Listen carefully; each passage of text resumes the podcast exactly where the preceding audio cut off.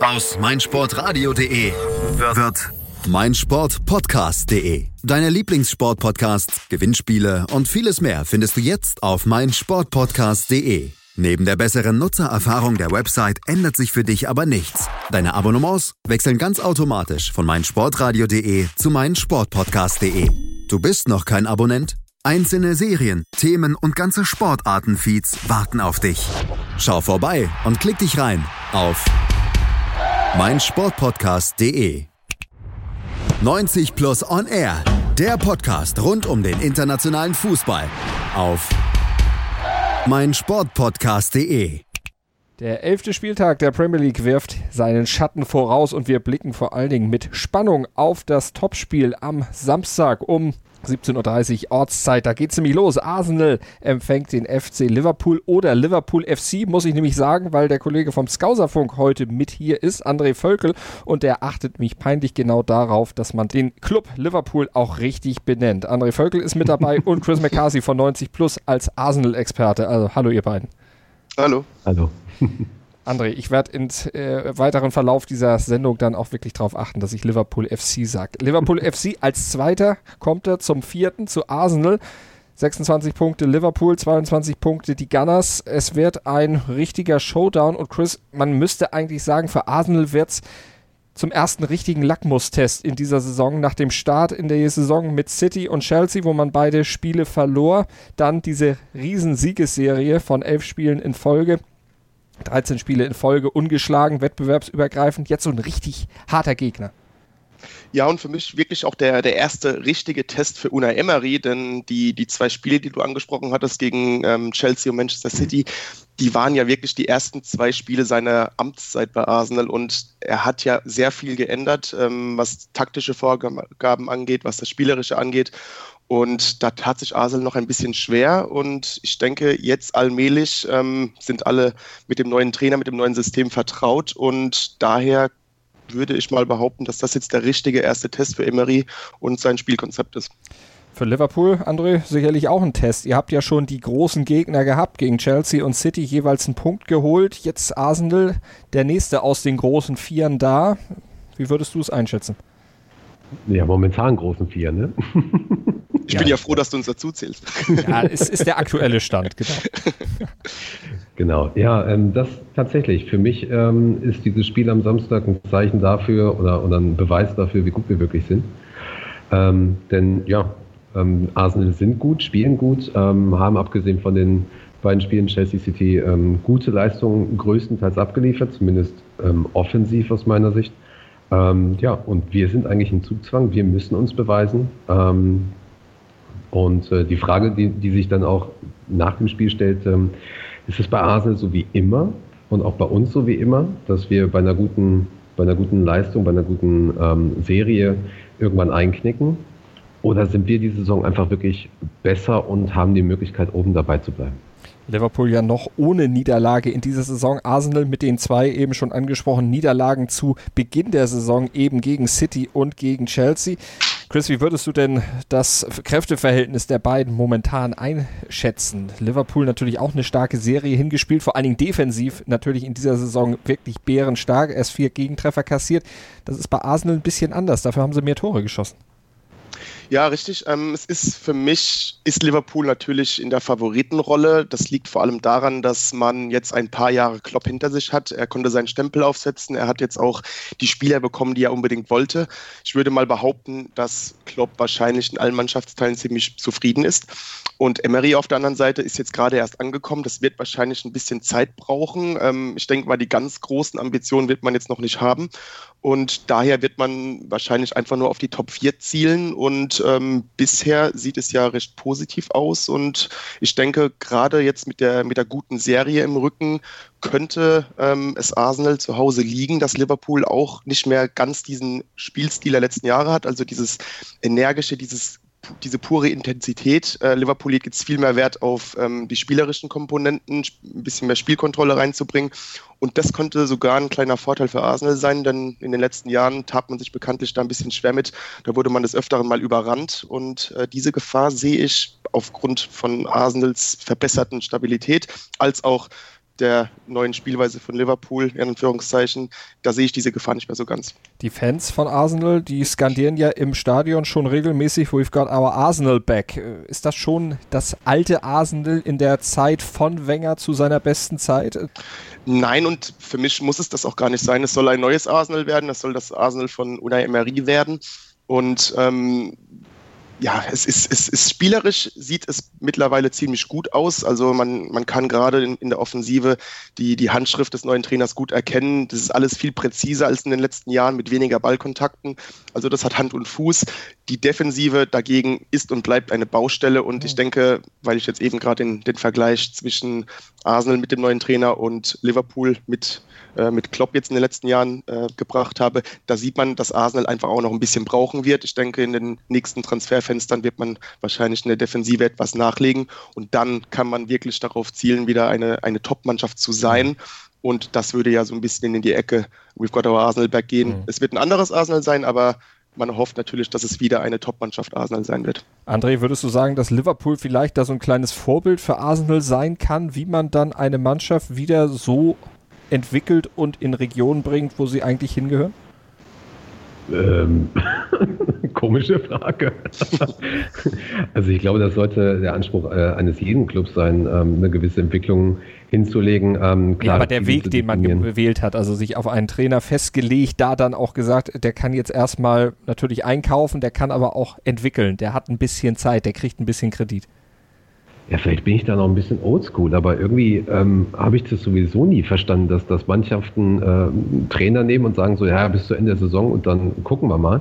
Ähm, da kann doch gar keine Ruhe reinkommen in, in den Kader, in die Mannschaft ähm, generell und in die Spielweise. Also ähm, Arsenal ist genauso ein Club wie Liverpool, wie eigentlich auch äh, United, Everton, die ganz großen, die man immer so auf dem Schirm hat, ähm, wo ein Trainer einfach auch so eine gewisse Zeit braucht äh, und ein bisschen was entwickeln muss es sind zwar immer Strukturen auch vorher natürlich da, auch mit Jugend und, ähm, und natürlich auch Ansprüche, auch finanziell und, und auch an Titel, aber, aber du kannst doch nicht eigentlich einfach nur einen Trainer jetzt für ein halbes Jahr holen und sagen, ja, wenn es dann nicht bringst, äh, mh, hm, tschüss. Mhm. Nee. Wird aber leider oft genug eben gemacht. Du hast gesagt, es gibt eben diese Clubs, die dann sagen, äh, nach einer ganz gewissen Zeit, dann muss, müssen Erfolge einfach da sein, sonst funktioniert es nicht.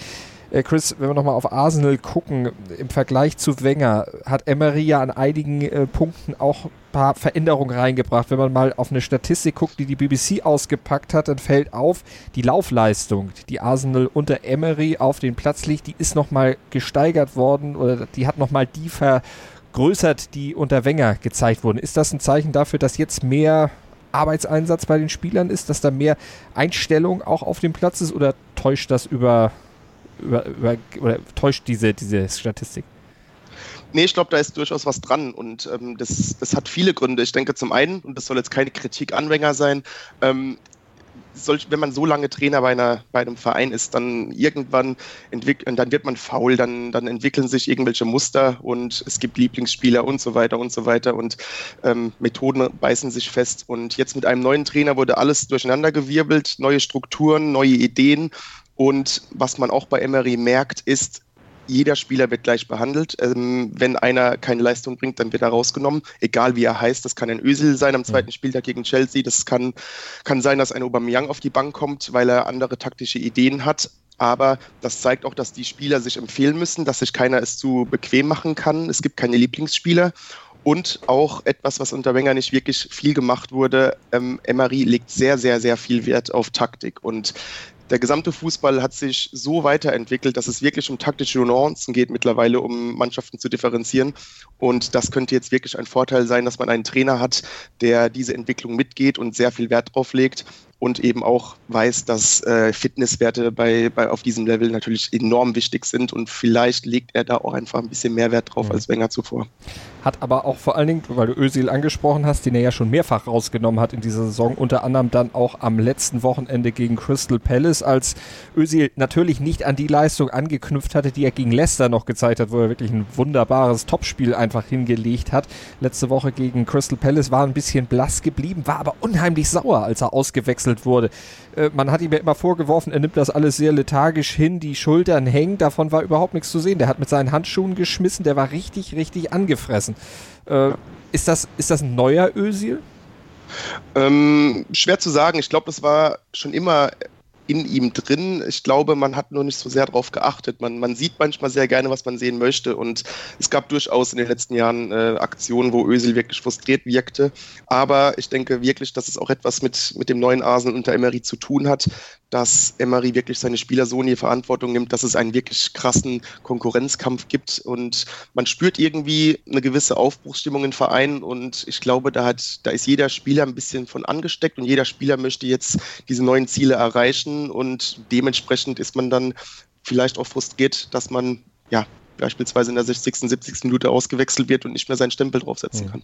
Wenn man mal eine Statistik zugrunde liegt, die auch aus der BBC kommt oder von einem BBC-Artikel, dann fällt auf, seit 2013, 14, wenn man da nur so äh, mal vergleicht, Spiele von Arsenal mit Ösil oder ohne Ösil, die Punktausbeute, die Torausbeute und auch die Gegentorzahl, die hängt oder unterscheidet sich erheblich, wenn Özil mitspielt, beziehungsweise wenn er nicht mitspielt. Mehr Tore, wenn Özil dabei ist, aber auch weniger Gegentore, wenn er dabei ist. André, so ein Spieler wie Özil, ist das einer, wo Liverpool jetzt keine Angst hat am Wochenende, aber wo da dann auch nochmal genau drauf geguckt wird, wie man den vielleicht am besten aus dem Spiel nehmen könnte? Ist das, wo Klopp dann auch darauf reagiert?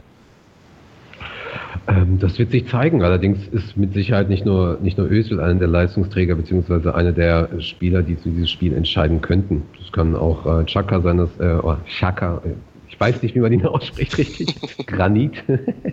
ähm, kann aber auch ein Aubameyang oder Lacazette sein. Ähm, die, das ist, glaube ich, weniger die Frage. Die, ähm, die Frage, die ich mir da immer stelle, ist, ähm, wie wird äh, Klopp wirklich ähm, aufstellen in der ersten und zweiten Halbzeit? Also wir haben es ja auch statistisch schon, ähm, ähm, schon gesehen. Arsenal ist meistens in der zweiten Halbzeit äh, besser, kommt, äh, kommt, äh, kommt zurück und, und dreht das Spiel.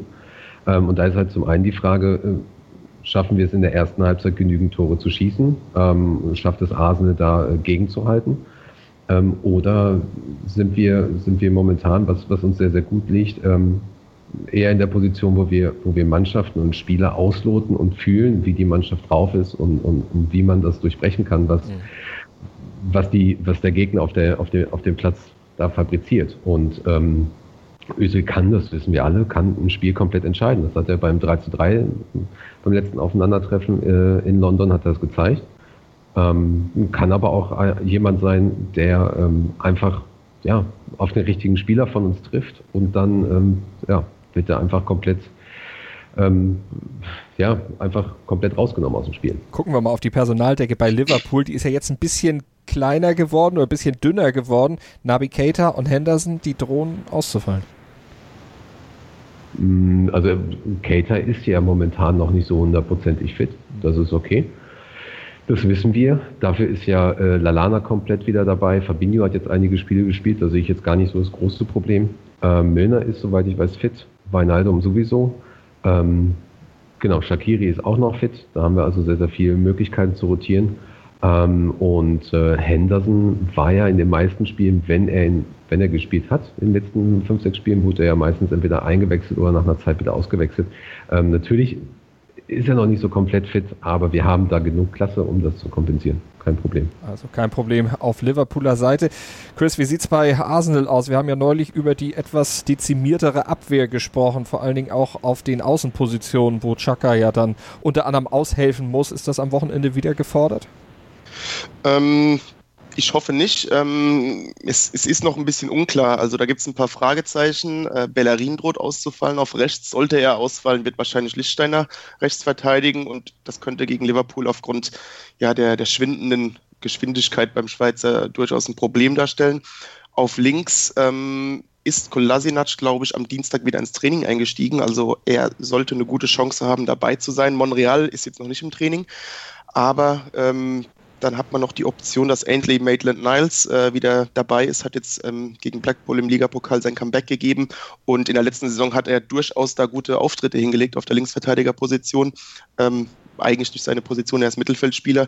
Aber ich denke, dass äh, wir auf jeden Fall nicht Chaka links sehen werden, alleine weil er auch ähm, von seiner Mobilität her da ein bisschen eingeschränkt ist und nicht der Allerschnellste ist und zudem auch noch Gendusi gesperrt fehlen wird. Also Chaka wird im Mittelfeld gebraucht und ich denke, auf der Linksverteidigerposition wird man hoffen, dass Kolasinac dabei ist, vielleicht aber sogar Lichtsteiner auf links schieben, wenn Bellerin es packt. Also da dürfte es gegen Liverpool andere Optionen geben. Mhm. Aber natürlich gegen diese Offensive von Liverpool schon ziemlicher, ja, kann zum Problem werden. Ja, das, das auf jeden Fall. Aber ich denke, das Wichtigste, was die Defensive angeht bei Arsenal, ist, dass, dass man jetzt äh, Lucas Torreira im Spiel integriert hat. Mit ihm kassiert man deutlich weniger Gegentore. Er hat fast schon so eine Art äh, Kanté-Effekt bei Arsenal bewirkt. Ähm, er macht die Defensive viel besser. Er, er hilft gut auf der Außenverteidigerposition aus, wenn der Außenverteidiger mit nach vorne stürmt. Und ähm, ich denke, dass, dass er alleine zusammen mit Xhaka in der Mittelfeldzentrale äh, den, den Gunners da defensiv deutlich mehr Stabilität gibt. Und dazu kommt auch noch, dass ich gegen Liverpool da jetzt eine neue Innenverteidigerpaarung erwarte. Mustafi spielte gegen Blackpool von Anfang an. Heißt für mich, wenn man ein bisschen durch die, zwischen den Zeilen liest, dass Mustafi seinen Stammplatz in der Liga verliert. Und das ist auch richtig so. Sehr viele Fehler in den letzten Spielen. Also ich erwarte da Sokrates und Holding. Und das ist ehrlich gesagt für mich jetzt persönlich auch die favorisierte Paarung da in der, in der Zentrale. André, wo siehst du die Stelle, wo Liverpool reingehen kann, wo das Spiel letztlich vielleicht entschieden wird? Ja, es sind für mich zwei Faktoren. Also zum einen das, was äh, Chris gerade angesprochen hat, die Defensive. Wenn, ähm, wenn Granit Xhaka ähm, ins Mittelfeld geht, dann wird Arsenal aus meiner Sicht ein sehr großes Problem haben, weil er da auf äh, Fabinho und äh, Firmino trifft äh, und dann noch Wijnaldum, der mittlerweile auch extrem stark ist, wenn es um die Defensive geht. Ähm, also das ist der ein großer, äh, ein großer Knackpunkt, weil wir natürlich auch äh, in den letzten Spielen ähm, zumindest was, was, was die Torausbeute von den, von den Stürmern angeht, ähm, da sehr, sehr gut gewesen sind. Ähm, bleibt abzuwarten, ob äh, Shakiri vielleicht für Lalana reinkommt ähm, und dort etwas, etwas die, die Aufstellung verändert, ähm, damit Arsenal mit Sicherheit noch mehr Probleme bekommen. Ähm, das hatten wir nämlich beim Cardiff-Spiel gesehen. Natürlich Arsenal nicht vergleichbar mit Cardiff, aber ähm, wir spielen 2 zu 1, äh, Shakiri kommt rein, macht selber ein Tor und äh, wir schießen noch eins. Und äh, da war ähm, Shakiri im, sowohl im Aufbau als auch in der Ballgewinnung äh, maßgeblich daran beteiligt. Und äh, genau, das ist der erste große Punkt. Der zweite ist halt im Prinzip der, den ich gerade schon genannt hatte. Ähm, es bleibt spannend äh, zu sehen, ob wir von vornherein äh, das Spiel an uns reißen werden oder wirklich erstmal Adel ausloten und auskontern werden, weil wir können im Prinzip momentan alles. Wir können äh, ruhig spielen von hinten heraus, wir können, wir können aufbrechen, wir können kontern und äh, von daher ähm, unterm Strich, wenn man dieses Spiel auf dem Papier sieht, wird es mit Sicherheit ein unglaubliches Spiel. Und ähm, ja, aber wir wissen ja, wie das auf dem Platz manchmal ausgehen kann. manchmal eben nicht äh, genau andersrum. Wie siehst du ja. die An den Ansatz von Liverpool, Chris? Was erwartest du für eine Mannschaft? Ja, ich habe es vorhin bereits, bereits angeschnitten. Ich glaube, dieses wüste Anrennen, diese pure Identität am Anfang, die gibt es vielleicht diesmal nicht, ähm, weil man auch da jetzt ein bisschen anders spielt, in den letzten, in, zumindest in dieser Saison. Und ähm, das könnte Asel da ganz, ganz gut äh, ja, das könnte ganz gut passen für Arsenal. Da kommt man vielleicht ein bisschen mehr mit klar. Auf der anderen Seite würde es mich auch nicht überraschen, wenn Klopp gerade wegen den Erfolgen in den letzten Jahren gegen Arsenal die ersten 10, 15 Minuten da ähm, ja, etwas aggressiver anrennt. Dann gilt es natürlich für Arsenal, dass man da dagegen hält. Gerade, ähm, André hat es bereits angesprochen, gerade die erste Halbzeit ist Arsenal manchmal etwas schlafmützig. Und ich denke, das wird so der Knackpunkt sein, wie die erste Halbzeit verläuft, ob, äh, ob Liverpool vielleicht schon ein, zwei Tore schießt und das dann einfach zu viel ist für Arsenal oder ob Arsenal da vielleicht vielleicht die Null halten kann und dann mit den taktischen Anpassungen, die Emery gerne in der Halbzeit äh, tätigt, äh, in der zweiten Halbzeit dann noch Chancen hat, richtig anzugreifen. Liverpool ungeschlagen in den letzten sechs Duellen in allen Wettbewerben. Chris, dein Tipp für dieses Wochenende? Ähm, ja, wie gesagt, also ich, ich, ich habe das Gefühl, dass Arsenal diesmal bessere Karten hat als in den letzten Jahren. Das, ich denke, dass man gerade in Topspielen besser aufgestellt ist durch Emery, weil man eben taktisch enorm viel Fortschritte gemacht hat. Man wirkt einfach auch deutlich stabiler als in den letzten Jahren unter Wenger. Und ich persönlich glaube nicht, dass Arsenal zu Hause gegen Liverpool verlieren wird. Ähm, ich, ich tippe mal 1-1. Arsenal hat in den letzten sechs der sieben Heimspiele gegen Liverpool, André, immer mindestens zwei Tore geschossen. Passiert das wieder? Das wäre ja schon ein erheblicher äh, Einschnitt in der, in der Tordifferenz für Liverpool. Ja, genau. Also wenn wir zwei Tore schießen, ge gewinnen wir auch das Spiel. Da bin ich mir dieses Mal sicher. Ähm, ich habe mir tatsächlich äh, das Spiel gegen Palace und Leicester angesehen und ich glaube, ähm, dass Arsenal mehr als ein Tor bekommt von uns. Ganz klar. Ähm, bin auch fest davon überzeugt, ich gönne gerne Arsenal ein zweites Tor, äh, sagt 3-2 für uns in einem sehr spannenden, dichten Spiel, wo ähm, beide Mannschaften sehr stark kämpfen, Liverpool herausgefordert wird und Arsenal sehr, sehr klar ihre Qualität zeigen wollen, sich beweisen wollen und ähm, ich sag mal, im Gegensatz zu anderen Spielen wie Chelsea oder City, wo ich mit einem Punkt zufrieden bin, wäre ich das bei diesem Spiel nicht. Also, Von daher 3-2 ja. äh, für Liverpool. Also sind wir gespannt, wie es tatsächlich ausgeht. Wie es ausgeht, das könnt ihr hören bei uns auf meinsportpodcast.de. Ja, ihr habt richtig gehört, neuer Name, nicht mehr meinsportradio.de, sondern meinsportpodcast.de. Chris, ich glaube, du wirst am Wochenende für 90 Plus hier auf meinsportpodcast.de das Spiel analysieren. Genau, ja, zusammen mit Julius, ja. Also mit dem Kollegen Julius Eid werdet ihr dann kurz nach Abpfiff der Partie dann schon hören können, die Analyse zum Duell zwischen Arsenal und Liverpool. Hier haben wir vorausgeblickt bei meinsportpodcast.de im Rahmen von 90 Plus on Air. Ich sage vielen Dank an Chris McCarthy und an André Völkel von den Berlin Reds und natürlich auch Co-Host beim Skauserfunk hier auf mein Sportcast, äh, mein Sportpodcast.de. Ich muss es noch üben, ihr merkt es. Schatz, ich bin neu verliebt. Was? Da drüben. Das ist er. Aber das ist ein Auto. Ja, eben. Mit ihm habe ich alles richtig gemacht. Wunschauto einfach kaufen, verkaufen oder leasen. Bei Autoscout24. Alles richtig gemacht. Die aktuellsten Themen aus der Welt des Sports. Auf meinsportpodcast.de. Hallo, hier ist Benny Hövedes. Ja, liebe Hörer, mein Name ist Birgit Fischer. Ich habe schon ganz viele Medaillen gewonnen im Kanu-Rennsport, im Kajakpaddeln. Hallo, ich bin Arthur Abraham, bin Boxweltmeister.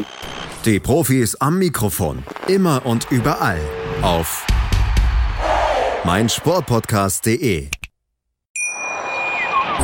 Schatz, ich bin neu verliebt. Was? Drüben. Das ist er. Aber das ist ein Auto. Ja, eben. Mit ihm habe ich alles richtig gemacht. Wunschauto einfach kaufen, verkaufen oder leasen. Bei Autoscout24. Alles richtig gemacht.